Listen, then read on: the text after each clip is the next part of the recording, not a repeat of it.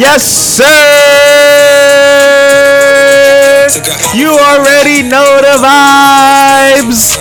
It's the Bronx Bias Podcast, episode 61.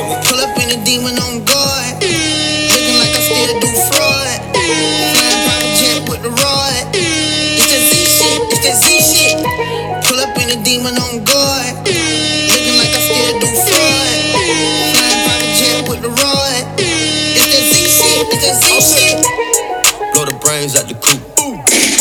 One on top, but I'm on mute. I'ma bust her wrist down cause she cute. Fuck her on the yacht, I've been a pool. She an addict, addict for the lifestyle in the paddock. Big daddy. Damn, but son, for Chanel where'd your fabric. fun live? I dripping to Damn, death. I need a son, casket. where'd your fun we got more stress in the rough. We foul tackle. In the middle of the field like David Beckham. All my niggas locked up for real. I'm trying to help them. When I got me the chills. Don't know what happened. Pop pill, do what you feel. I'm on that zombie. I'm more like Gaddafi. I'm not no Gandhi. I'm more like I'm David Goliath running. Niggas be cloning, I find it funny. Moving the nose, straight out the dummy. I go in the mouth, she costing me nothing. 300 the watch out of your budget. Mean muggin' got me clutching. Yeah, and this stick right out of Russia. Ice water turn Atlantic. Night calling in a phantom. Told them, hold it, don't you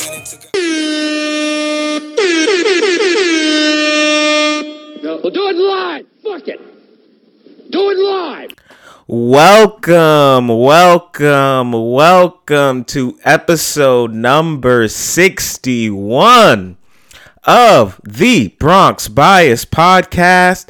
I am your host. My name is Denzel, aka Harry Potter, aka DeBron James, and we are back like Jordan wearing the faux five. I want to start by saying thank you to everyone who tunes in, who likes, who subscribes, who shares, and who supports. Thank you to everyone who is active and engaging with me on the social media platforms. I truly, truly, truly appreciate all the love and all the support I receive from y'all. Thank you to all the essential workers out there who are busting their ass still. And thank you to all the people who are out here continuously using their voices to affect change in a positive way. We always, always, always, always, always have to start the shows with the thank yous because the thank yous are very, very, very important. Please do not forget, your boy Denzel has official Bronx Bias podcast merchandise available for purchase. You can visit the website bronxbiaspod.myshopify.com B R O N X B I A S P O D dot M Y S H O P I F Y dot com bronxbiaspod.myshopify.com check out the website. Come fuck with me. I got hoodies on there. I got t-shirts. I got covid masks i got stickers i got tote bags and much much more to come. So if you're a fan of the show you want to give this brother a little more support i encourage anyone and everyone to visit the website see what i got on there. Maybe there's something on there that you like. Check it out come fuck with me. I appreciate every single person who has purchased merchandise and I encourage, you know, you guys to continue to support me in that way if you can. Um, I truly, truly appreciate all the support. And I'm just a young black man trying to get some money in his pocket and stay out of trouble. So if you feel so inclined, the merchandise is there. It is quality material. Um, and it would be immensely appreciated um, if you guys decide to support the merch. Um, and I have, again, truly appreciated every single person who has supported. But with all that being said, we are going to have a great, great, great, great show today. Fully packed. The weather is officially changed. It is for the streets time. And like I mentioned a few episodes back, this is going to be the one of the wildest summers in the history of the world. I can I I believe it so firmly, so strongly. We got a whole bunch of stories on here today. We're gonna show you how shits is getting real already. And I'm ready to go, man. So we're gonna have a great, great, great show today. It's fully packed. I'm in an amazing mood. I'm in a tremendous mood and I am ready to go. So let's get it. I am in a very, very, very good mood. Today's intro was an amazing, amazing, amazing song. Anytime you can use a steel pan in a song, which is an instrument that is not used very frequently outside of, you know, the West Indian traditional style of music. Anytime you can use a steel pan, I'm gonna like the song. I'm gonna fuck with it. If you put a steel pan in there, I'm gonna fuck with it. So today's intro is an amazing song called ZEZE by Kodak Black featuring Travis Scott and Offset off of the album Dying to Live. And I'm a big fan of Kodak Black, honestly. There's a there's Kodak Black is kind of like I don't know how to explain him. He's he's a wild guy. Let me just say that. He's a wild dude. If you ever see him, he's a wild dude. From Florida. You already know how they give it up in Florida, okay? And I don't know. I don't know what it is about him, but I really like him. Like I, I'm a fan. Uh, I don't know. Maybe just because he's just so he's so wild as you could tell. It's like not a persona. This is how he really is. And when I actually listen to him speak, like when he rarely sits down and does interviews, and I actually watch it, it's like this guy isn't actually all that bad. He's actually not a bad dude. And then when I listen to the music, and I'm like, damn, the music's actually pretty good. It's slap.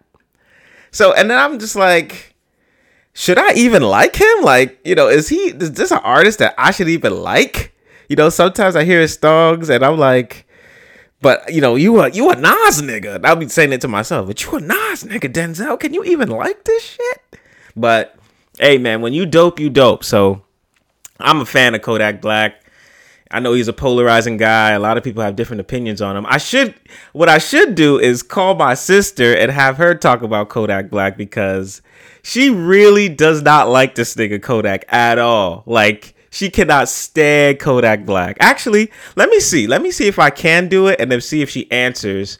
Um, just so maybe we could get like 10 seconds of her to say how she feels about Kodak Black. Hold on. Let me see if I can get her on the phone. One second. Let's see if I can get her. Let's see. Let's see. Hello. Chad, real quick, real quick. Um, I'm recording. I'm on the podcast right now. I just want this really quickly from you. Everybody, this is my sister, Chadney, my older sister. Um, I just want to ask you one question, okay? Okay.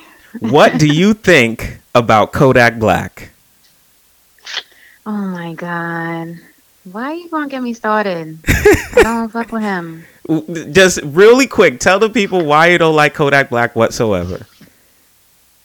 All right. First of all, he is just so disgusting. He's so disgusting, and not to mention, you're rich or you're this rap star. You're on Facebook Live with six of your dusty friends and one girl talking about you're about to molest her. And you're in jail for a rape charge, and everybody's saying free Kodak. No, keep him in there. Keep his dusty ass in there. Keep him away from your daughters. Like, he's so gross. And that one dread is that I don't even like to call them dreads because you know, but they're locks. But that one lock, it needs to unlock. Like, I just cut it off. Like, well, he cut his hair, right? I don't know, but I just hate him. I do not. I hate is a strong word, but I do not like him. I don't like him, and it sucks because sometimes he has like catchy songs, but then I just remember like he probably made this after he raped somebody. Like, Jeez. you know, it, it's just you know, I just can't. I can't. I can't rock with it. I I love you know. I, I everybody gets the benefit of the doubt, but like rapists, I I cannot. That's like you don't listen to R. Kelly, and he has great hits, right? For the same It's reason, It's true. similar, like similar reasons. And he's a way better performer than Kodak. Well, So damn. Well, you know what's if funny? archive could get pulled, then Kodak definitely could get. You know what's funny? And now maybe I have to redo the entire beginning of my show. I introed the show today with a Kodak Black song. And I'm saying, yeah, Kodak's a wild guy. You know, Kodak does crazy shit, but I like Kodak. But now I call you, you got everybody, you waxing poetic about how he's just a, a rapist. And I'm like, damn, I can't, I might have to change the whole intro. But you know, I it's alleged. It's it's all alleged because I I don't I you know I don't know. At least R. Kelly we know you know that he did that. Kodak is alleged, but even with the alleged, I'm good. I'm good on him. I'm gonna him. And then, then remember he said like he said something like about to the effect like about dark skinned girls. I don't recall. I don't recall. I'm gonna s- I'm gonna have to send you the link, but he was pretty much like he ain't trying to you know be with no dark skinned girl, and I'm just like you look like a dark skinned girl, like I'm just confused. like, and I'm sure your mom is a dark skinned female, like you.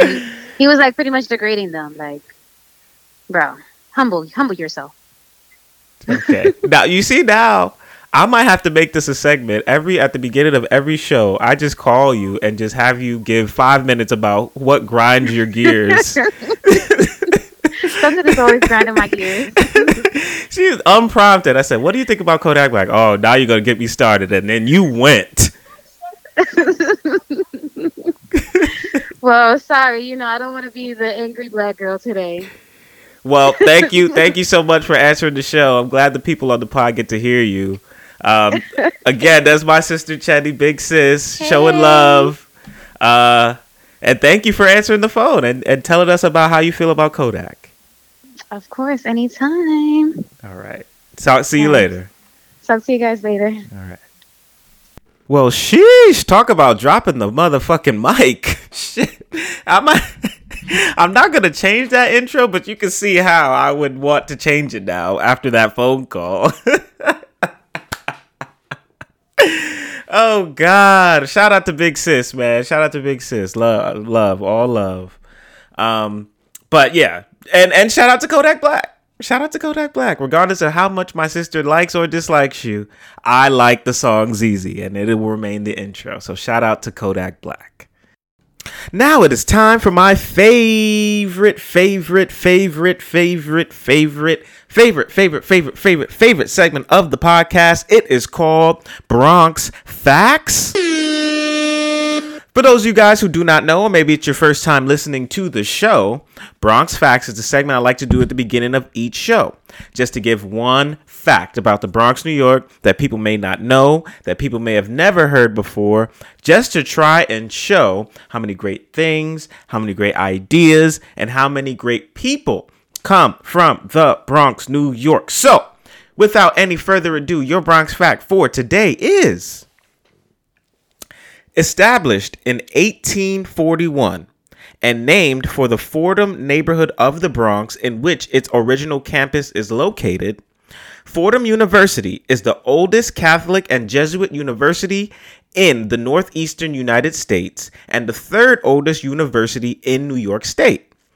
Fordham University's alumni and faculty include U.S. senators and representatives, four cardinals of the Catholic Church, several U.S. governors and ambassadors, a number of billionaires, two CIA directors, an Academy Award winner, as long as well as an Emmy Award-winning actor, a White House council member, a vice chief of staff of the U.S. Army, a U.S. Postmaster General, and a U.S. Attorney General, plus the first ever female vice presidential candidate, Geraldine Ferraro, have all attended Fordham University. In the Bronx is where some of the greatest people are made. And that is your Bronx Fact for episode number 61.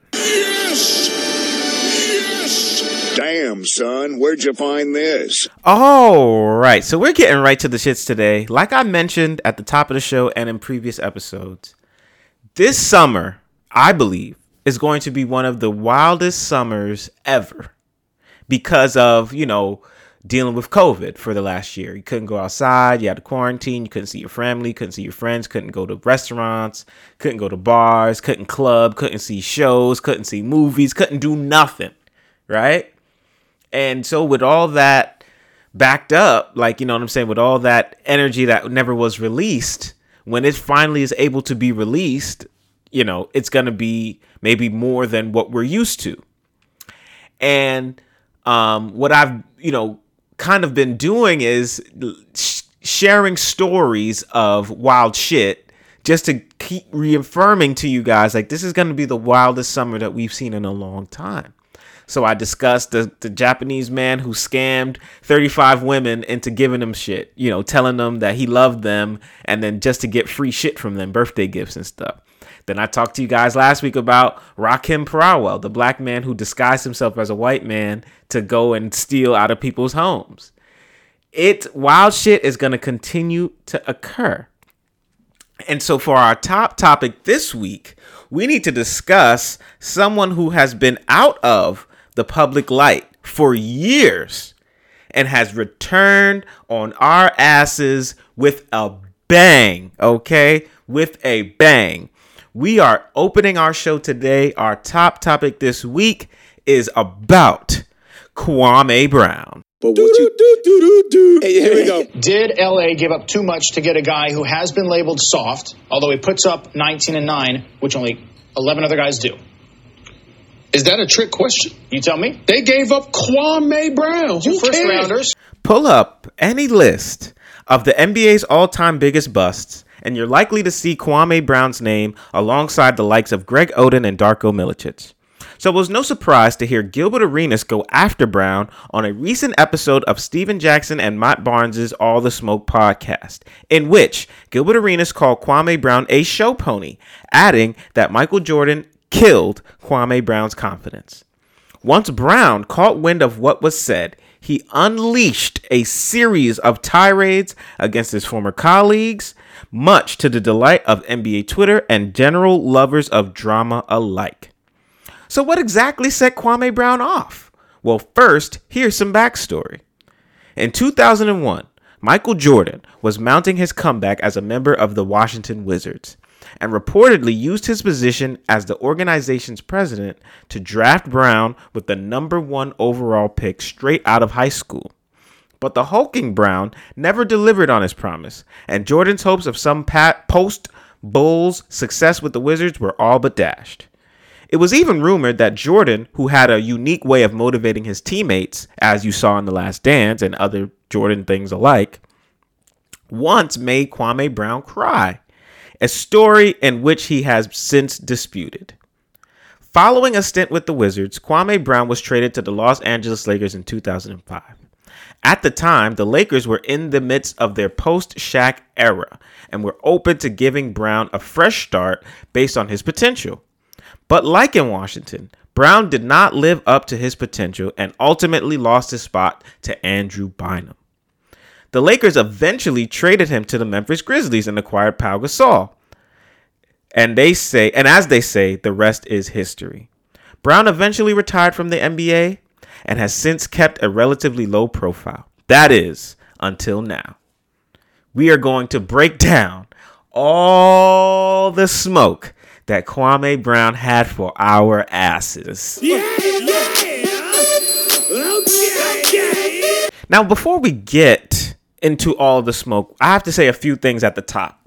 There was a great clip on YouTube, which I do not have enough time to play you in full, but it's from Jalen Rose and Jacoby on the show on ESPN called Jalen and Jacoby, where Jalen has introduced the idea, and this was from maybe three years ago, introduced the idea of getting rid of the term draft bust because of one, how harmful it could be to the person's future in terms of how they make money in the future, how detrimental it could be to their family and friends, and how it could affect the psyche of a human being to know that people only think of you as one thing.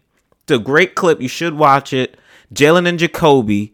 That's where you can find it. So just go on YouTube and type in Jalen and Jacoby draft busts, and you'll be able to see it. And I was thinking about that as well, you know, in terms of how we look at the professional athlete, right? We look at the athlete as what do you, what have you done for me lately? What will you do or how did you play, right? We don't look at a lot of other factors, right? So for example, a, legendary performance like Michael Jordan's flu game would not be talked about in the same way if Michael Jordan did not perform that way while having the flu, right? It's the the the relationship between fans, the media, and sports and athletes, I should say, is very dependent on production. Um, and or popularity, production or popularity. How do people perceive you and how productive are you? And a lot of times guys sometimes are put in a precarious situations where they're behind the eight ball. And it's very difficult for them to succeed regardless of what they do or what they do not do. So for example, a 17-year-old kid coming out of high school to play with Michael Jordan at 39 years old probably doesn't have a long leash in terms of you know letting him grow in the NBA. It's we need to win right the fuck now. I'm th- Michael Jordan's 39 years old. So, Kwame was never really set up to succeed in that way. If you look at the difference between let's say Andrew Bynum who was 17 but came up in the Lakers organization as opposed to Kwame Brown 17 who comes up Mike when Michael Jordan is trying to make his comeback, it's two different treatment at 17. Or even let's fast forward to now. Let's say a rookie like James Wiseman who plays for the Golden State Warriors. It's a different culture in Golden State where you have Steph Curry to lean on, you have Draymond Green to lean on, you have Steve Kerr to lean on, as opposed to maybe uh, let's think of a rookie in a different situation. Let's think of LaMelo Ball even though he's immensely successful. Or even, let's not even say LaMelo, let's say Lonzo Ball. When Lonzo Ball was drafted, his father, LaVar, came out and said, My son's the best. My son's better than Curry. My son is everything. And then when he got off to a slow start, he got eviscerated, right? There, there's the difference where you, in one place you're allowed to grow and flourish and, and just go through the growing pains of being a professional athlete. And the other hand, you still have all those pressures of trying to learn and grow and become a better professional athlete, but you have so much undue attention on you, so many eyeballs on you, so many people with opinions of you that you're really doomed from the start. I'm glad that Lonzo has had a bit of a resurgence in New Orleans. Um, but that's just how his career got off. So we were looking at Lonzo like, damn, Lonzo's going to be a bust because the expectations put on him, and the fact that he was a very young man.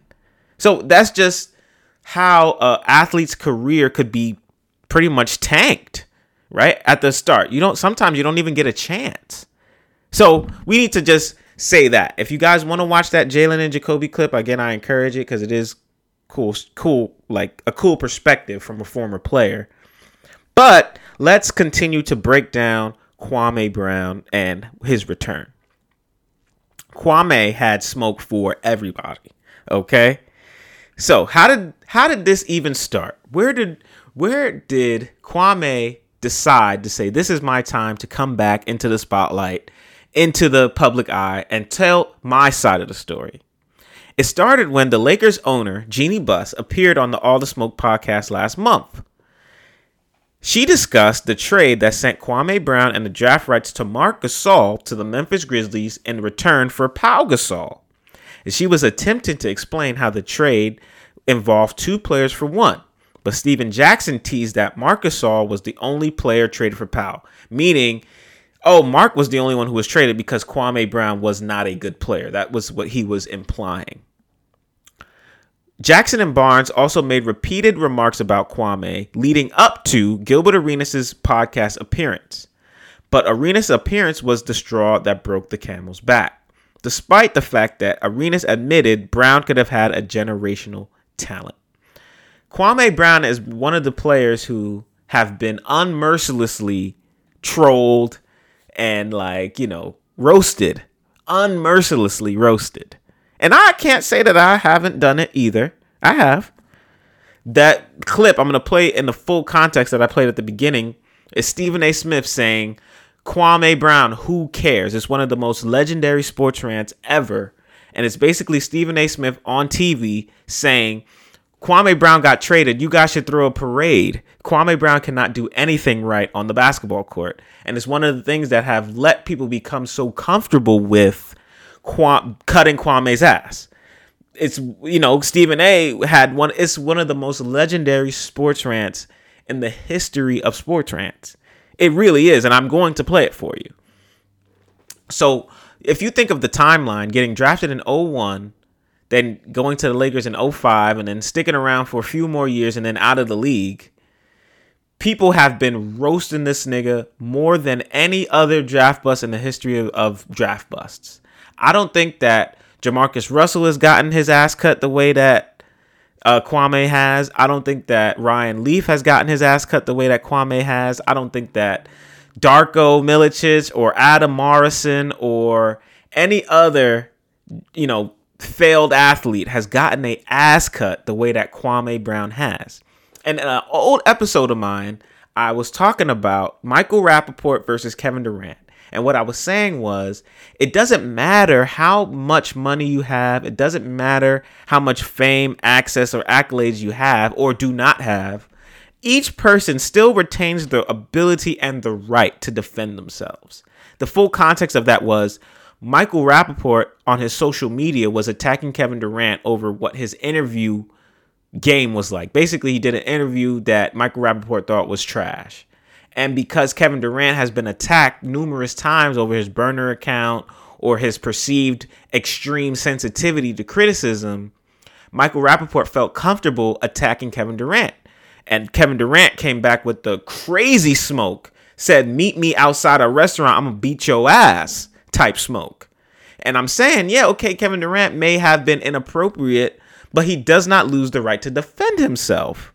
Kwame Brown has been taking his ass been cut for the last 20 years and has not said a word. It's only going to be a matter of time before he comes back with smoke.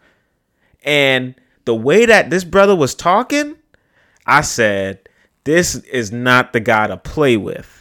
So, first, what I'm going to do for you is I'm going to play for you Stephen A. Smith's rant on when Kwame Brown was traded from the Lakers to the Grizzlies, which basically just let everyone become comfortable with cutting his ass. Then I'm going to play you one. I'm, he has a few responses. I'm going to play you the first one of Kwame's responses to the criticism and the people giving him attention now. So, first, here is Stephen A. Smith. Did LA give up too much to get a guy who has been labeled soft, although he puts up 19 and 9, which only 11 other guys do?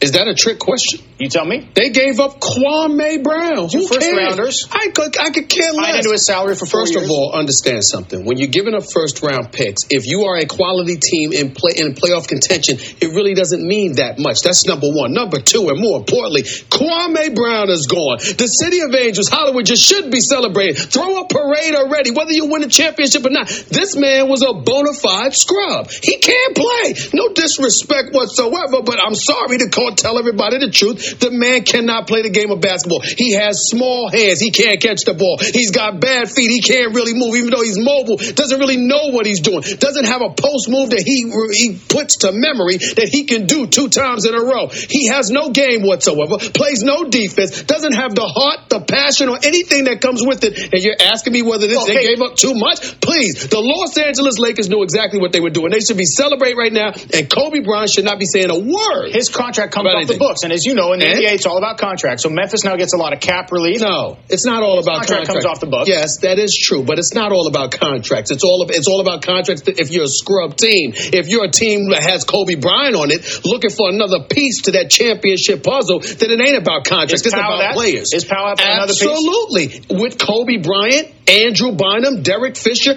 Lamar Odom. Understand the Los Angeles Lakers did not give up Lamar Odom. They did not give up Andrew Bynum. When they were in pursuit of Jermaine O'Neal, these are the pieces that the Indiana Pacers were asking for. When they were searching around the place all over the league to find something that would appease Kobe Bryant, everybody said Odom or Andrew Bynum. When the Minnesota Timberwolves were talking about moving Kevin Garnett, again, Bynum and Lamar Odom's name came up into the equation. In this particular instance, you keep those guys. You still have Fisher with Jordan Farmar. And on top of all of that, you give up Kwame Brown? Please, there's nothing to think about. There's nothing to think about. It is one of the most legendary sports rants ever, ever.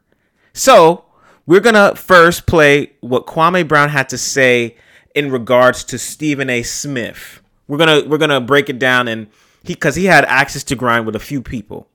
So, first we're going to break down Kwame's response to Stephen A. Then we'll do Matt Barnes and Stephen Jackson, and then we'll play whoever else he had smoke with. So this is Kwame in response to Stephen A. Smith. They say make you lose. That's why I printed a shirt one day. I got a shirt to say, fuck what they say. They don't breathe life in the kids no more. They, they, they tell them they can't do it. That's why they want to bash a guy like me over and over. It's 20 years ago since I played basketball. I got drafted 20 fucking years ago. 20. And a kid that got my life story that came from the free lunch program with no shoes on his feet, played a nigga for his shoes and left that park with shoes. A nigga that'll persevere against any odds you put him against. They let some nigga that can't play basketball, that's an honorary Q dog, that ain't never did nothing for real but talk. They let that nigga label the type of nigga I am, a Geechee, as a bus. And y'all fell for that shit, huh? He's an honorary crew dog. He wasn't online. Nigga don't do nothing but run his goddamn mouth. At the end of the times, the last, what they say, the last would come first or the first would come last and all that. They letting these niggas that ain't shit do all the talking. After now, now that I got a platform, I'm gonna use it for the right way. It's time to put respect on niggas' name. And you niggas that I'm disrespecting, that's because you the one that's a gatekeeper of disrespect. Stephen A, you bald forehead, people thinking you tough. Saying all kind of shit like, oh, you come see me. Well, sign a, let's go to Seattle and you sign a, well, Seattle, you ain't got to sign no waiver. Meet me in Seattle where you can have mutual combat and talk like that. Ah, slap a two. It'll look like you got a toupee on the front of your head or how hard I'll slap the back of your head, motherfucker. The hell you talking about? Y'all got people fooled with this fuck shit. And Skip Bayless, thanks for the pass. I don't even know what the fuck that meant. But thanks for the pass, I guess. I don't know what grown man need no goddamn pass, but thank you. I ain't get no pass from your co-host when you was letting this punk motherfucker talk about a teenager and going around college campuses. You never get, you gave him a pass. Bonafide scrub, he can't do nothing. This, this, and that. I had to endure you talking about my mama's son like that, bitch. The fuck is you talking about? The only thing you known for being a black man that disrespect and talk about other black men. I should find who your old lady is, you punk old bitch. Show her my mama's cooking. I sprinkle a little good seasoning on her. I don't talk too much, nigga. The fuck you talking about? God damn, bruh. Woo! Woo! Kwame ain't come to play, God damn it. He ain't come to play. Now, we have to say, what he is saying is right. I've played ball. I got drafted to play ball over 20 years ago. Y'all niggas is still talking about me. It's like beating a dead horse. It really is. And so, if I let just as an example, if I did something 20 years ago and people are still trying to talk about it and I don't really talk, you don't see me in public, I'm a quiet guy, there's only a certain amount that you could take. So I fully want him to get all of his shit off. I hope he can finesse this into some kind of book deal or some his own podcast. I hope so because clearly he know a lot of shit and he's seen a lot of shit. Clearly. And you know, these are the guys who you never hear from because again, the sports relationship is what do you do for me or what have you done for me lately? We don't necessarily respect quote unquote because I'm not gonna call him that. I, I any first of all, I'm not gonna call him no scrub because any nigga who know the states where you don't have to sign waivers to throw the hands with another person, that's not somebody you should be fucking with. That's let me say that. So the way that people treat quote unquote scrubs or people who just didn't pan out in the sport is that if you're not good at your sport, we don't love you whatsoever. So why I would have a rant last week like I did on Tebow is Tebow has done nothing to deserve the attention, love, and spotlight and accolades that he's getting because he his talent does not prove it. And this is the best example to drive that Tebow point home. A guy like Kwame Brown, who was 17, motherfuckers went out and shitted on a 17 year old, a kid, because he wasn't good enough. But then there's another guy, a white guy, who comes across who is not good enough, but all he does differently is outwardly pray and show that he is a devout believer in his religious beliefs, and he gets a pass. That's the perfect way to cement the Tebow thing. And I don't, I don't want to spend too much time on him anyway. I gave him too much time last week. But that's like the dichotomy of it.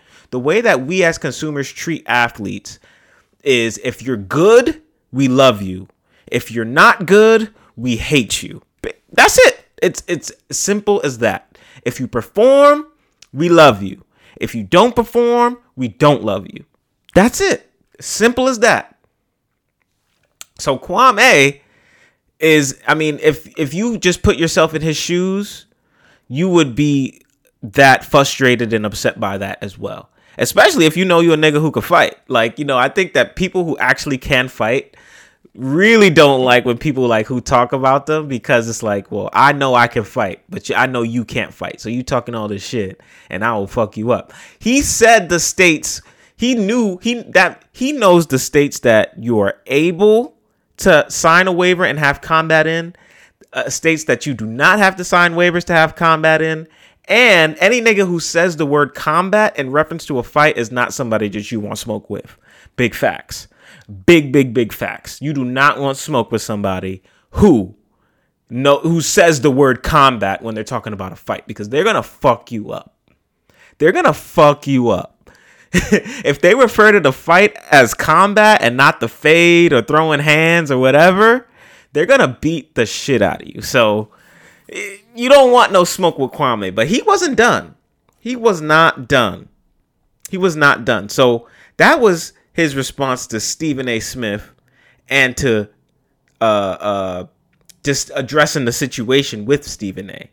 But now we need to talk about how he addressed Stephen Jackson, Matt Barnes, and Gilbert Arenas.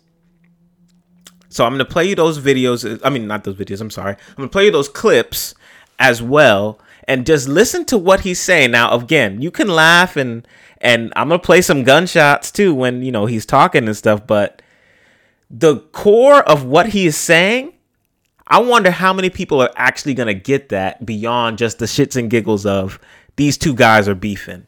But just listen to what he has to say about Kwame, Stephen Jackson, and Matt Barnes. Gilbert, Stephen Jackson, and Matt Barnes, I should say, not Kwame. Gilbert Arena, Stephen Jackson, and Matt Barnes. Their entire life to get to a point to where most men only dream about. I think you guys need to focus and channel that energy on some more real problems, like the way we are as black males and the way that we look. And Stephen Jackson, maybe you could put that motherfucking blunt out and pull your pants up on your ass and put that rag down and act like a grown ass man instead of a little ass boy. Becky with the good hair, go to counseling. And Gilbert, you already knew. I was quiet on you for years. I wasn't gonna say nothing. You you do you the right hand arm of uh, them white boys. You niggas is the worst nigga. You took food. You took down there. What did I get? Five, uh, three years, twenty five with the Lakers. I was slotted to get 80, 88 because what a Tyson got. Nigga, you took millions out my mouth, nigga, and you shout like you somebody, like you love black folks. You the whitest black boy I ever know. So y'all niggas miss me with all that, nigga. Whoever, whichever one of these white folks paying you niggas to come at me, this here one, you niggas better go find you something better to do. Becky with the good hair, you need counseling, boy. All that goddamn rage for no reason. She chose, nigga. She chose.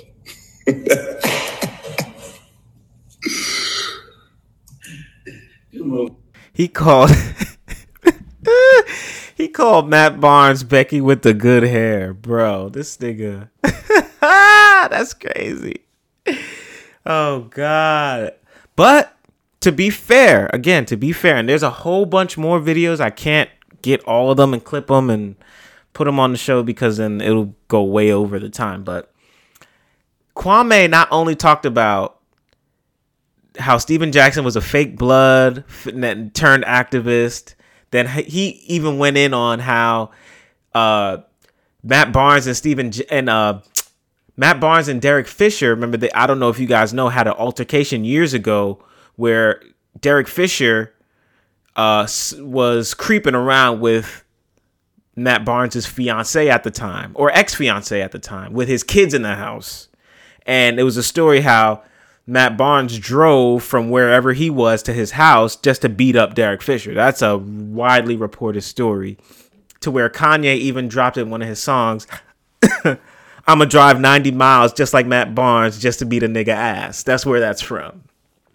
So Kwame clearly is aware of everything that's happening. Like he just has not been in the public eye, but he clearly sees everything that's happening and he's probably thinking, "How the fuck are you niggas to speak on me?" And y'all niggas got your own shit going on, right? He said he he knows about uh uh Stephen Jackson's past, he knows about Matt Barnes's past, and then he said Gilbert Arenas is a white man's right hand man. I'm like, dang, like, you know what I'm saying? There's so much that you don't know, right? Because it's not told, the stories not told. And people usually don't want to hear from guys like Kwame because they weren't any good on the court. But he has a whole stories and experiences and things that he's seen that we would never know about. Like I just think that is like crazy. Crazy, bro. And uh, I got some more Kwame for you. So the next Kwame clip I have for you is Kwame discussing why he was drafted to the Washington Wizards and why it ultimately did not work out with Michael Jordan, a story that people probably don't know. So I just thought that this was probably the most sane and like level headed he was in all of his rants. He was just explaining why he was drafted, what the team wanted, and then why he ultimately had to play with Mike and how that affected their relationship. So this is Kwame basically explaining how his career was doomed from the start. I'll say that again. They never drafted Kwame Brown with the intentions of being the number one draft pick. I was supposed to be traded. Uh, MJ was a 39 year old man. Um, he's from an era where, and that's why I'm not bashing him. I'm not saying this to bash him, but MJ is from an era where young guys did not play. I think John Salley just said this on Vlad TV. The era that they're from is young guys had to prove themselves and earn the right to play. You could say it's wrong, you could say it's right, you could say it whatever, but that's the era that he's from. Um, I was drafted in order to be traded for Elton Brand to, to come to the Wizards so MJ can get into the playoffs and compete for a championship. So the fact that none of the sports writers and the beat writers never asked, uh, MJ is a very shrewd businessman. What company ever bought a product that they had time to look at, examine, they check your mind, they check your heart, your blood, they check your family, they know everything about you. What company that know everything about you then turns around and bash the product that they they put out?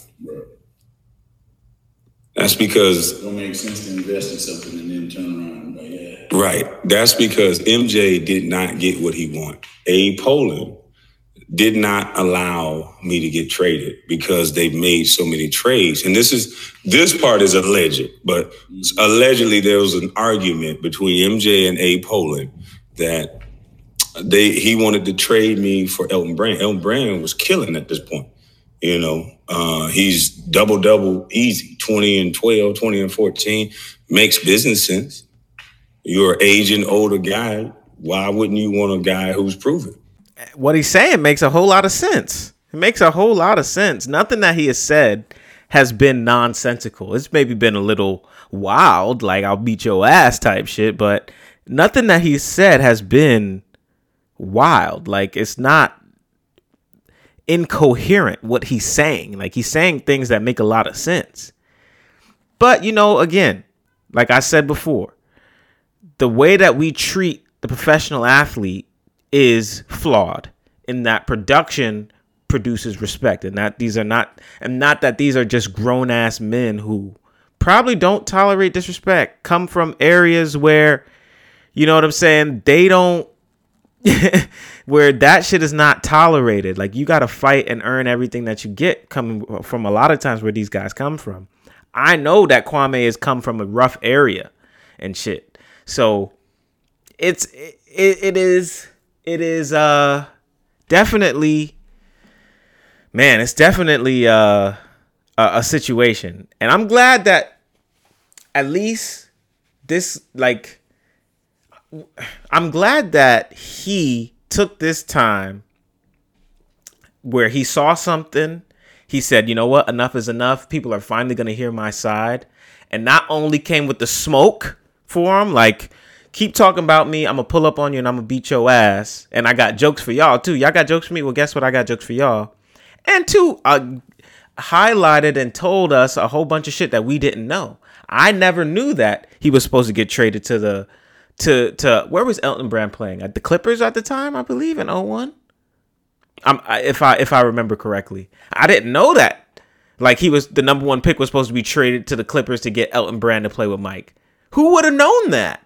You know what I'm saying? So I, I think that that shit is like great. That's just a nugget about basketball that we probably just didn't know at all. You know, and how all these little things go to affecting how a pro athlete's career can go. So we've heard Kwame respond to Stephen A. We've heard Kwame talk about Matt Barnes, Stephen Jackson, Gilbert Arenas. We've heard Kwame talk about his beginning of the beginning of his career and how it was kind of doomed from the start. Now, here is Kwame speaking on one of the this is probably one of my favorite parts of his whole Twitter rant. He was talking about the late great Kobe Bryant's 81 point performance and how he impacted the game. Please listen to this shit. This shit is incredible. Everybody loved Kobe Bryant, wanted to see him score, wanted to see him shoot. So he scored and he shot, and the people around him didn't get that many shots and they didn't score. And you mad? Didn't you get what you wanted? Didn't you get? Are you not entertained, nigga? he had 81 motherfucking point. Did you see the screens I was setting, nigga? The fuck is wrong with you niggas? Are you not entertained? What do you niggas want? That's why I don't. That's why I don't listen to you, nigga. Incredible. Are you not entertained, nigga? I'm gonna have to clip that. I'm gonna clip that. I'm keeping that one for me. I'm gonna have to start using that shit. Are you not entertained, nigga? Did you not see the screens I was setting? What? Shit, and and that's facts too. Because if I was ever on the court with Kobe, and you know clearly he was the man, and I damn sure wouldn't do anything to get in his way in terms of him doing his thing on the court. I would be that would be in my highlight tape. Facts. If I was on the court with Kobe when he scored 81 points, all my screens I'm putting in my highlight tape. All my assists to him I'm putting in my highlight tape. Big facts. Big facts. Big, big, big facts. If I set the screen that got Kobe open for a three pointer, that's going in my highlight tape. If I hit Kobe with the weakest bounce pass that helped him get an open layup or a dunk, it's going in my highlight tape. Facts. Straight up facts. But so after Kwame's initial series of rants, clearly everyone had to respond to it because of whatever. So first, Stephen Jackson responded and said, you know, uh, that he loved Kwame and he didn't want no smoke with him. Keep doing this thing. Um, you know, but you did lay an egg. You know what I'm saying? You were a bust. And he said, um, you know, people joke about some things about him in his career and he doesn't take it personally.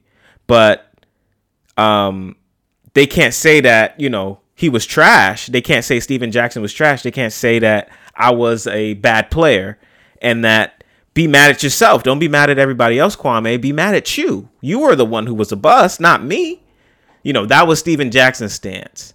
And I'm like, oh, that's probably not the best thing to say to a motherfucker who knows the states to that they can do combat in, right? And then Matt Barnes, who probably got it the worst of the worst, said, and I'm gonna read Matt Barnes' full quote. Bro, you've been getting made fun of since you got into the league for not living up to expectations. I tapped Jack's knee when something was said. So that's what got you mad? Me tapping somebody's knee? You need a hug, bro? If you want to be mad at anyone, be mad at MJ for believing in you and picking you number one. Kwame was not happy with that shit and he went crazy. Please find you could just go on YouTube, type in Kwame Brown, Matt Barnes response, where Kwame is driving in a truck. He's going ham bone. And I can't even play it here because it's too long and you know, time is of the essence. But please, I encourage anyone who is, you know, cares about this type of shit, YouTube, Kwame Brown, Matt Barnes response, you're to see it and know that he Kwame is not here to play. He's not here to play. So, after the everything, you know, after it went on Twitter went crazy, after it went on YouTube went crazy, and on ESPN they did stories about it. Then they came out and said, hey, if you know Kwame wants to come on all the smoke podcasts, he can and tell his side of the story. And even if we have to fight beforehand just to let you know about it, we can. And we'll see what ends up happening with it. I will say, one, I love the fact that motherfuckers is coming out and defending themselves. You can't be some the butt of the joke for 20 years and then you know you know just keep letting people take shots at you after shots after shots, especially when a lot of us don't know the whole story. So I'm I'm could be blamed for this too. I'm one of the people who said, yeah, if you think about basketball bust, Kwame Brown is at the top of the list. Had I known that MJ wanted Elton Brand instead of Kwame, that would have changed a lot of the things in my head. Had I have known that, you know, um, Michael Jordan has a different expectation of play and he was only 17, that probably would have changed a lot of the shit. So I sincerely hope that Kwame can finagle this into like some kind of book or some kind of podcast or video show or do more appearances in public because clearly he got a lot of shit to say and he got a lot of opinions. And I think that that shit would be perfect for television. I think that shit would be great just to hear his story. That's why we love podcasts like All the Smoke podcast because they tell you the real story behind a lot of shit.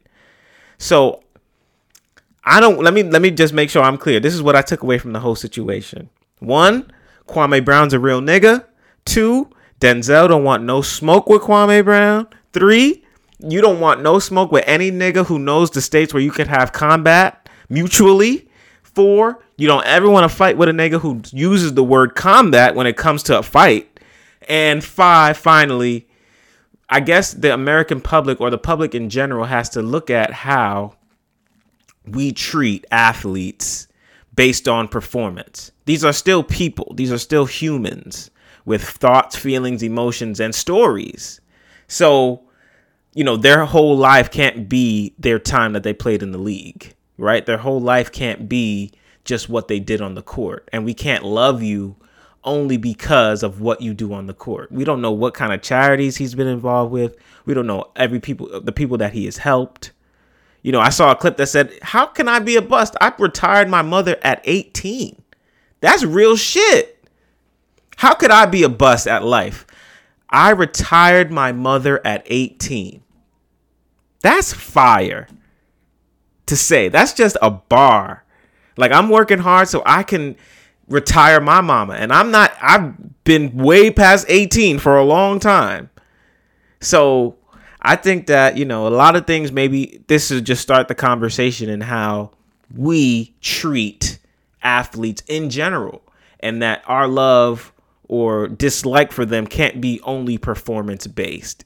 We have to look at more than what they did on the court because there's a lot of factors that contribute to how players perform on the court. And this was the longest opening segment ever, but I loved every minute of it. Shout out again to Kwame Brown, and I'm definitely going to keep monitoring this closely to see what happens with it. If he does appear on the show or if he gets his own show or whatever. Um, but shout out to Kwame Brown for just coming out and speaking his piece, saying enough is enough. And y'all niggas can't be speaking on me all recklessly without me having something to say. And especially if he know how to fight too, because clearly he not somebody he you want smoke with. So shout out to Kwame Brown. Shout out to the brother Kwame Brown.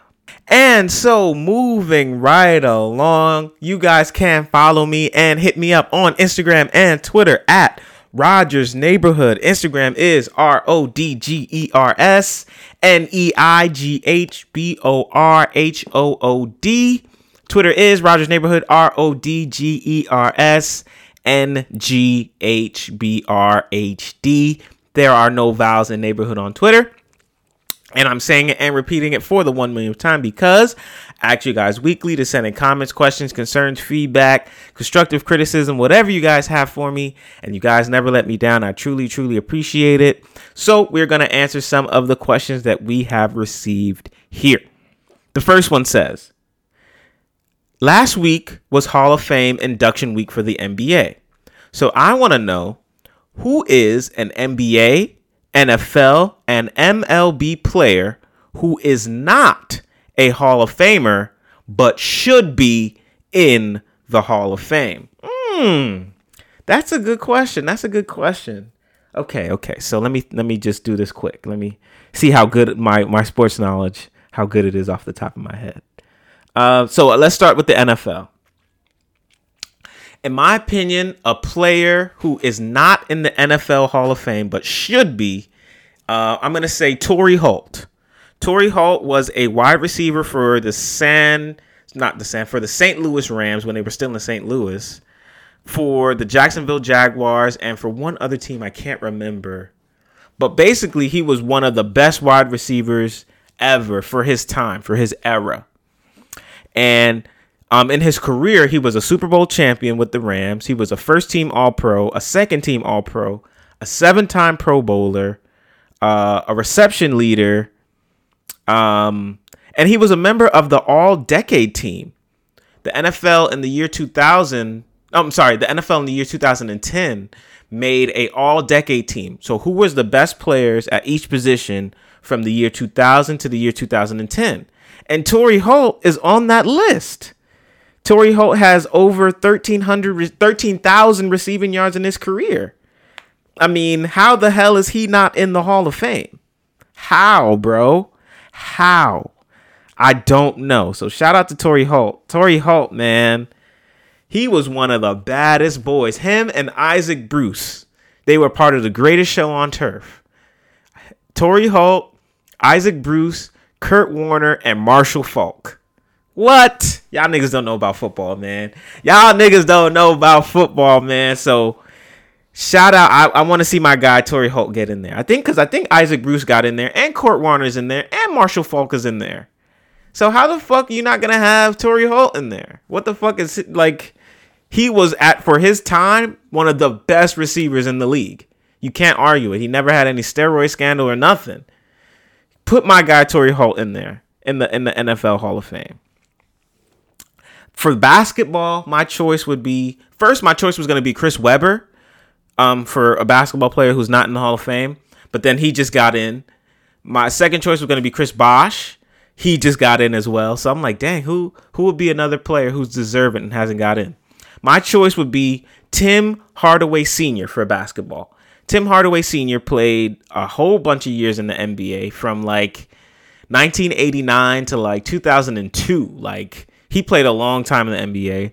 He was a five-time All-Star, an All NBA first team performer, a three-time All NBA second team performer. He was on the All Rookie first team. He got his number 10 retired by the Miami Heat and he averaged for his career 17 and 8 for his entire career and he won a gold medal. I think that Tim Hardaway Sr. needs to get into the Hall of Fame. The fact that he's not in there is kind of crazy to me. Like he had a really, really good career, a really good career, really good career. Um, and for baseball, if you know me, you know where I'm going with this. We need to get our guy Barry motherfucking Bonds in the motherfucking Major League Baseball Hall of Fame. I don't want to hear shit about steroids. I don't want to hear shit about PEDs because if you know about baseball, if you know about the game, and shout out to Grandpa, I love you.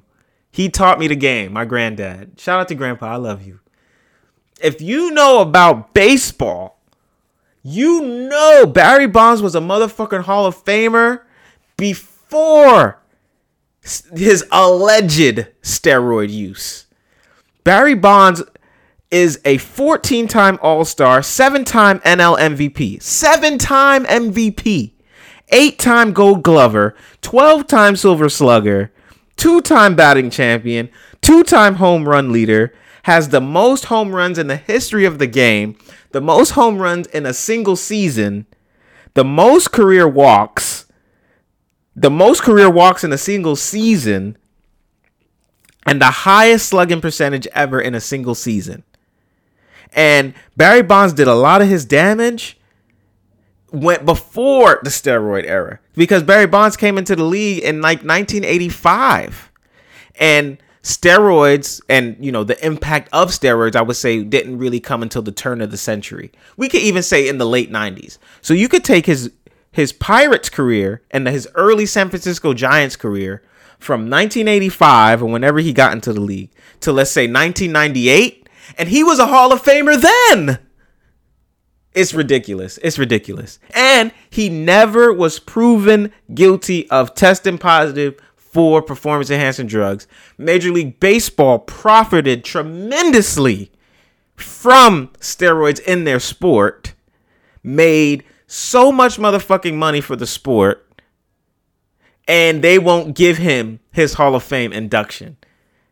Man, listen, Barry, we need to get my guy Barry Bonds in the motherfucking Hall of Fame. That's a fact. I don't give a fuck about steroids. You could take all the steroids you want and still not be able to hit the goddamn ball. You could be a, as brolic as ever and still not hit the ball. You still have to have the hand quan- the hand-eye coordination and the athletic ability to see the ball located and hit it.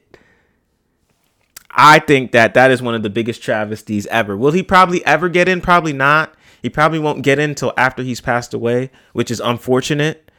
But I think that Barry Bonds really needs to get in that motherfucking Hall of Fame. I don't know who we need to talk to, but we need to get Barry Bonds in that motherfucking Hall of Fame. That's a fact. Big fact. So, NFL, Torry Holt, NBA, Tim Hardaway Sr., and M- MLB, Barry Bonds.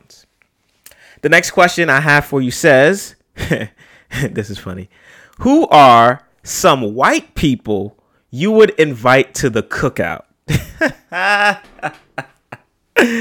That's kind of funny. Uh, who are who are some? Well, that is a good question too. Who are some white people I would invite to the cookout? Um, let's say first my guy Jerry Seinfeld. I'm a I love Seinfeld. Lefty Gang, shout out. My guy Larry David, that's Seinfeld's right hand man.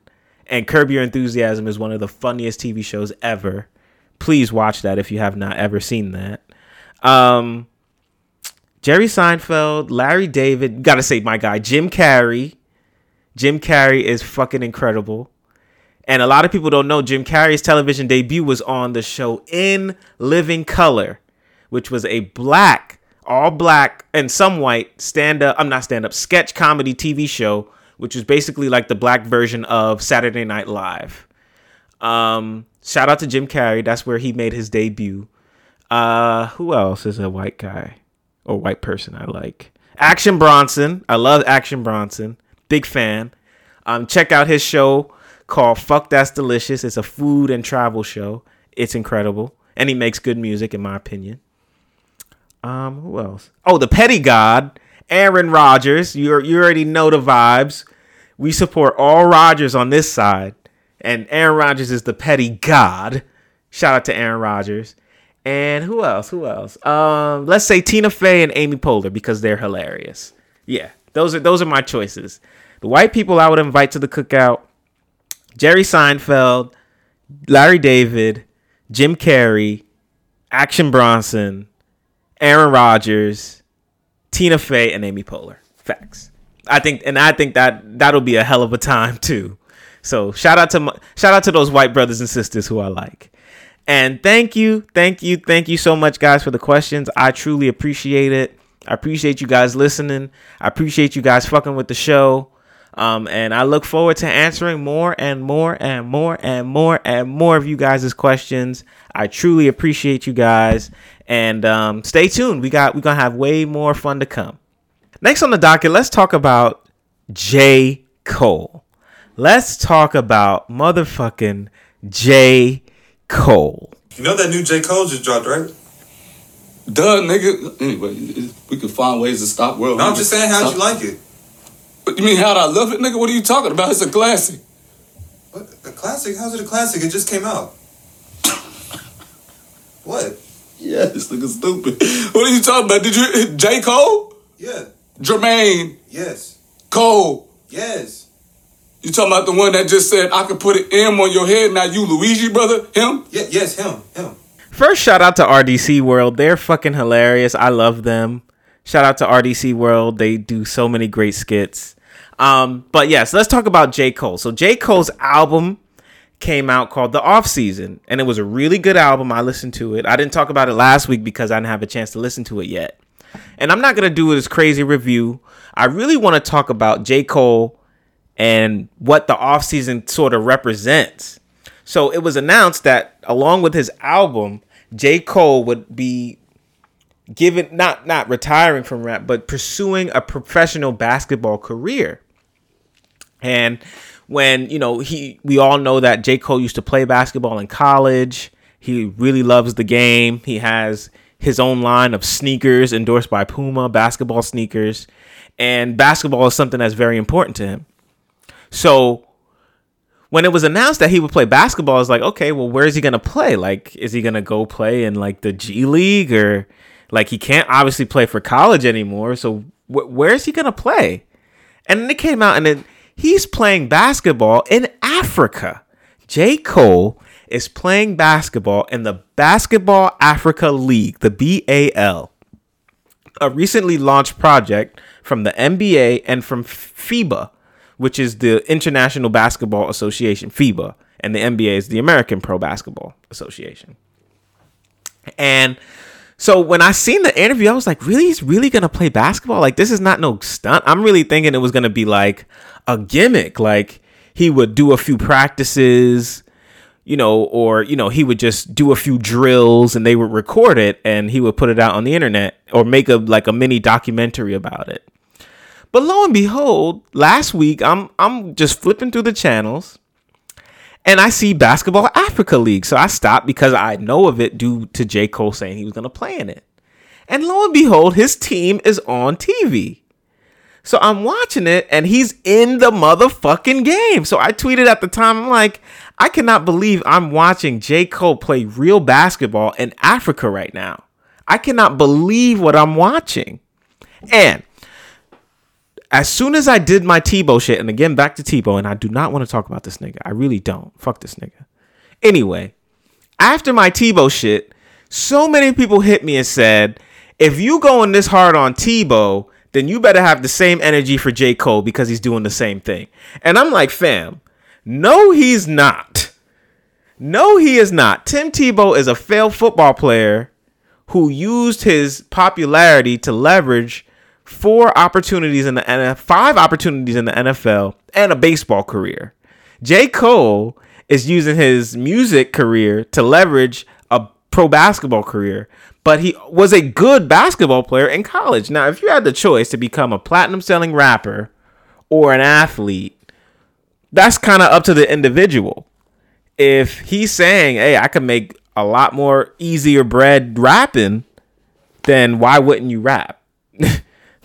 if you ask me, what's easier, rapping or playing pro ball? I think rapping is. That's just my opinion. But he really is not like Tebow um, because Tim Tebow literally left college, was in the NFL, was on the Denver Broncos, the New York Jets, the New England Patriots, and the Philadelphia Eagles as a quarterback. He could not play quarterback. When he left those teams, he went to go play baseball he knew he could not play baseball on a high level, still got an opportunity to play baseball and collect money. Then, when his baseball career ended, he went to broadcasting and then decided from broadcasting he wanted to return to play football again and to play a different position. It's completely different than J. Cole. And I support any black king doing the same thing a white boy doing. What's the there should be no problem with it because Tebow doing it. So what's the what you gonna say now? If Tebow could do it, then why can't J. Cole? The fuck? Anyway, I watched the shit, right? I watch him play, and obviously he's not gonna be great his first game or second game because you know he hasn't played pro in a long time. But I'm watching the shit and I'm like, first of all, the game was actually pretty good. It was two teams in Africa who I'd never seen before, who I never heard of, and I'm literally only watching it because of J. Cole. The game was pretty good, pretty competitive And it was really wild just to see him out there playing because if you had to single out the guy who really didn't look like he belonged on the basketball court, it would be J. Cole. he looked he honestly looked like like a teenager com- in terms of physically. Not he's a grown ass man. I'm not trying to disrespect him. But he looked like a teenager like in terms of his physical build compared to the other pro athletes there. It was just like really funny. Like I'm like, damn, J. Cole really playing ball. And he got a bucket. He got a bucket too. I seen him get a bucket. So shout out to my guy J. Cole. But in terms of his album, man, I really enjoyed it. I really, really enjoyed the album. I think that he is one of our special artists in this time where he just understands so much of this shit. Like he understands the world on a different level. He speaks on real life experiences on a different level and he's really like one of my favorites doing it right now. He's really one of my favorites doing it right now. In terms of his full album discography, the offseason is not my favorite of his albums. I think my favorite J. Cole album is still 2014 Forest Hills Drive. I think that's still my favorite J. Cole joint, but this is a really good album. He even surprised us and had fucking features on the song My Life, he had 21 Savage on it, and um, who's the other guy on it? Morray. He had Lil Baby on the song Pride is the Devil. He had 6LACK and Bas on the song Let Go of My Hand. He had Bas again on Hunger on Hillside. Like, he had some features and shit. And I'm like, yo, J. Cole is killing it. He's killing it. He's killing it, bro. He's killing it. And he took his damn time. KOD, his last album came out in 20, 2018. It's 2021. He took his damn time and he made a great album. Shout out to J. Cole. I don't know what's gonna come with his basketball career, but um, man, the music is great. The music is absolutely great, and I think that he is one of our special artists who needs to be protected. Um, I'm a really big fan, and he really did his damn thing. This is definitely going to be in my albums of the year um, at the end of the year because he really did his thing, and um, he killed it, man. He killed it. He's a great artist. He's doing shit that we had never seen before. I mean, we've seen athletes. I mean, we've seen rappers play ball. Like shout out to Master P, the OG. But like, just like doing the shit he does and the way he does it and this approach is is great, and he's a he's a special talent, and I'm really a fan. Shout out to J. Cole. If you have not heard the off season, listen to it. Get at me. Tell me what you thought about it. Tell me how where you think it compares to his other projects. I still think 2014 Forest Hills Drive is his best project, but this shit is still damn good. And shout out to our good brother, J. Cole. What are you talking about? Did you J. Cole? Yeah. Jermaine. Yes. Cole. Yes. Next on the docket, let's talk about the Basketball Hall of Fame um, ceremony. But mainly, I just really want to talk about Vanessa Bryant and give her her flowers and give her some love and give her respect because she is the epitome of strength, in my opinion. She is she is so strong. She is so brave, and I respect her so much. Just dealing with everything that she has dealt with over this last year losing her husband, losing her daughter, becoming Kobe's basically spokesperson, dealing with all the press and all the media, you know, and having to do the things that he wasn't able to do. She has to deliver his Hall of Fame speech. She had to speak at his funeral in front of the world. You know, she had to relive the situation over and over and over again. And um you know, I watched the Hall of Fame ceremony and her speech, and I had tears in my eyes because she was she is so strong. She spoke with so much grace.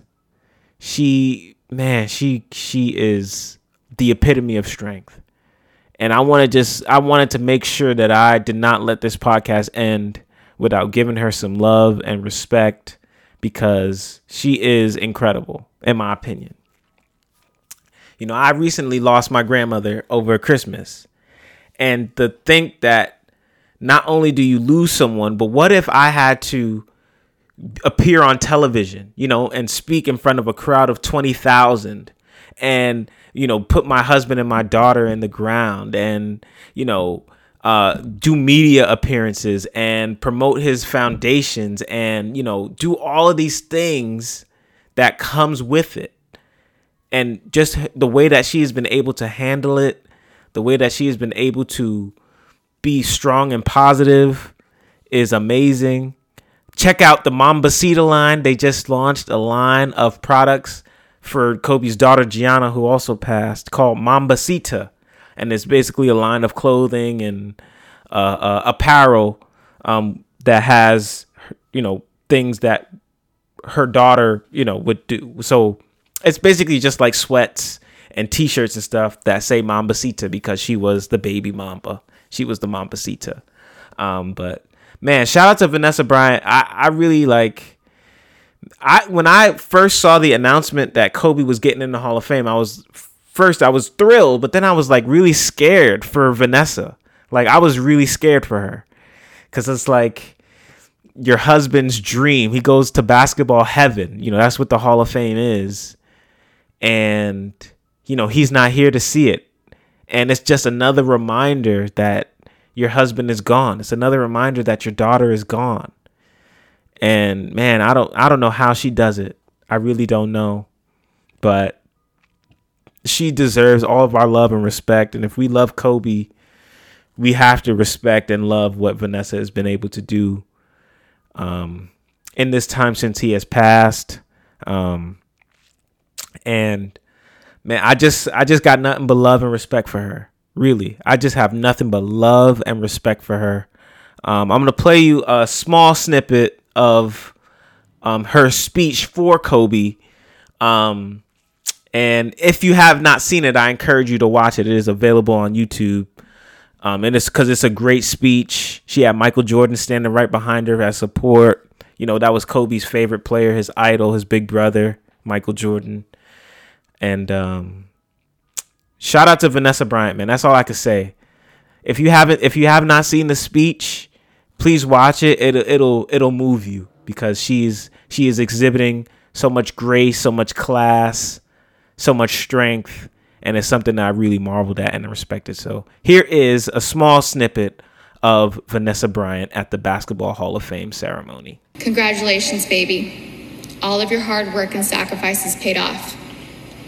You once told me if you're going to bet on someone, bet on yourself. I'm glad you bet on yourself, you overachiever. You did it. You're in the Hall of Fame now. You're a true champ. You're not just an MVP, you're an all time great. I'm so proud of you. I love you forever and always. Kobe Bean Bryant.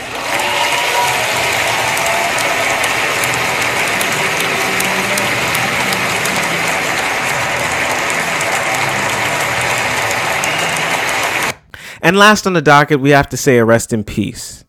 We have to say rest in peace to Paul Mooney, a legendary stand up comedian who passed away last week at the age of 79. Who has, Paul Mooney has worked literally with everybody from Redd Foxx to Flip Wilson, Richard Pryor, Dave Chappelle, like one of the most incredible stand up comedians ever.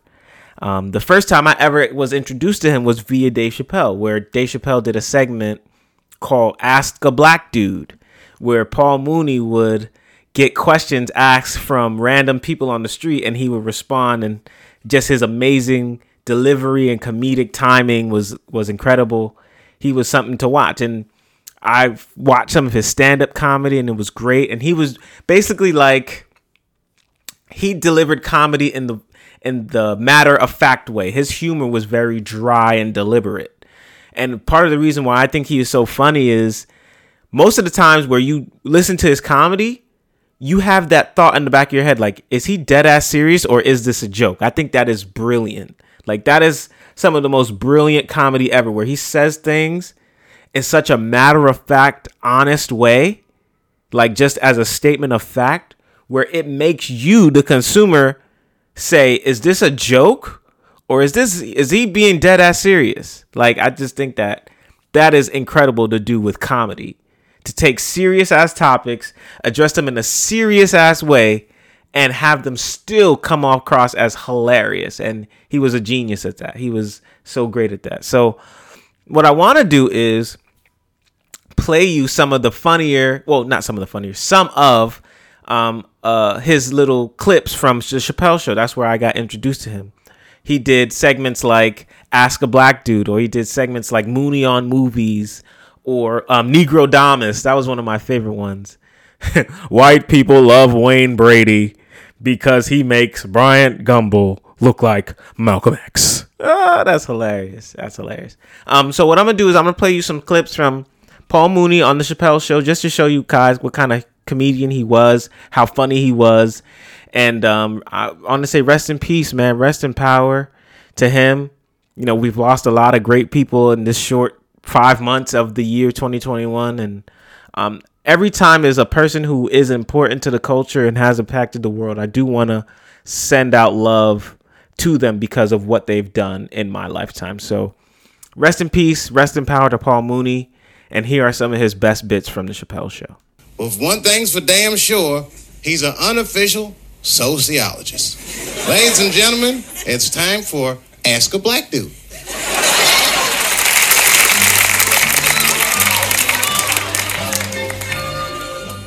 Can black guys jump high?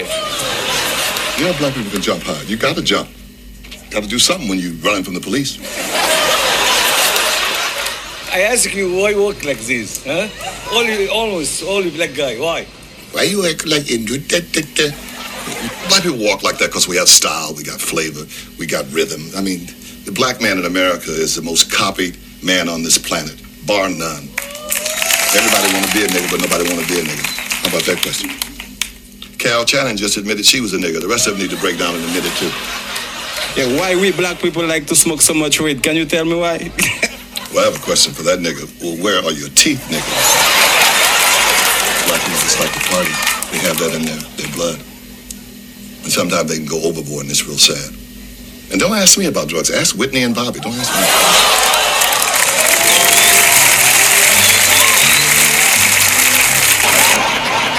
Samurai centers around Tom Cruise, a Civil War veteran who goes to Japan and teaches the Emperor's troops how to fight. Mr. No, no. Another movie this I was offended by.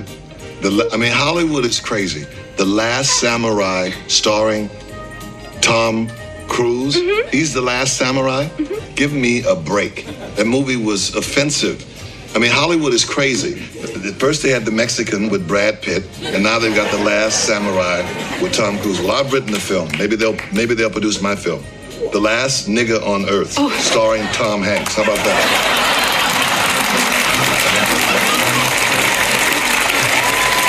Rest in peace, man. Rest in peace to Paul Mooney. Rest in power. And like I've done for the other legends who have we have lost, I would like to have a brief moment of silence for their life and legacy. So if you would join me and have a moment of silence for the life and the legacy of Mr. Paul Mooney.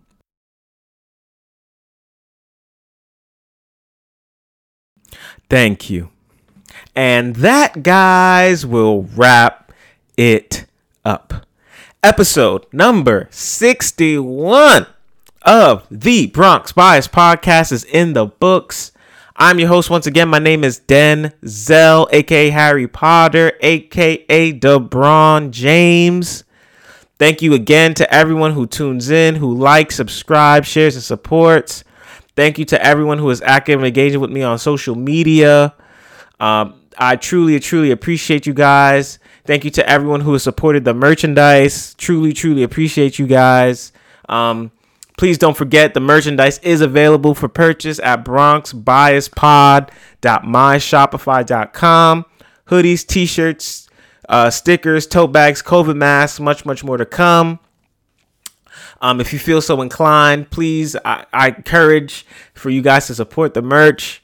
Um, and, and, and it is not lost on me. I promise you, it is not lost on me how, how much it means and how appreciative I am for all the people who have supported the merch. I truly, truly appreciate you guys. And uh, man, what can I say, man? I'm just, I, it's it's such a blessing. This whole podcast experience, this journey. You know, this all of this shit is a blessing, and it's it would not be possible without you guys, without your love and support. So I truly, truly appreciate y'all. Shout out to Big Sis who made the show. Big shout out to Big Sis. shout out to Big Sis um, who made this, who finally made her first appearance, 61 episodes deep, finally made her first appearance on the show. Uh, shout out to her. And I'm gonna fade you guys out with a great, great, great song. What song should I play this week? I, I want to play a, something maybe a little, a little different. I'm gonna fade you guys out with a great, great song. It is called "Look at Me" by Freddie Gibbs and the Alchemist off of the album Alfredo. Great song. Um, and this has been the Bronx Bias Podcast, episode 61. Have a great week. Have a great weekend. Keep your third eye open. You do not want smoke with Kwame Brown. And I will see you guys and speak to you guys next week. Bronx Bias Podcast, episode 61. We are out. I'm the kind of man that recognizes talent. And when I find it, I put it to work. Maybe you forget I'm straight from the I know that's what canceled my theory. Came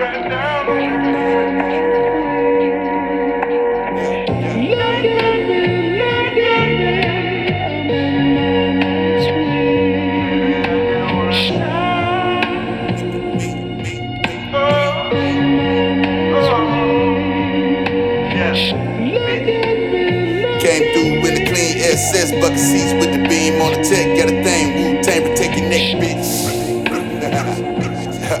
Take a look at me, bitch. Yeah.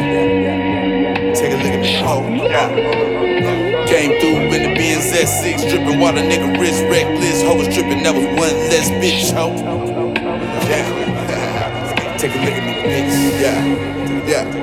Yeah, a look, at me, motherfucker, look at me. And my bitch got a tax check back, she gon' put a real nigga back on this beat. Used to ride in the clean A3 with the wood and the Louis V's on my seat. Motherfuck what you heard when I ride in the girl, make a hoe clean off her feet. Tell a bitch what you looking at. Soda with cocaine, I'm cooking that. If that shit ain't locked up, then we took it back. Niggas stretch it and press it, we pushing that. When I stop telling crack, I ain't looking back. Yeah. Bitch, I ain't looking back. Yeah. Came through in a new Newport speed. Too much coke can make a bitch nose bleed to the flow seats from the nosebleed, bitch. Yeah. Take a look at me, bitch. Yeah. Take a look at me. Oh, uh. Came through in a new Newport speed. Too much coke can make a bitch nose bleed to the flow seats from the nosebleed, bitch. Yeah. Take a look at me, bitch. Yeah. Take a look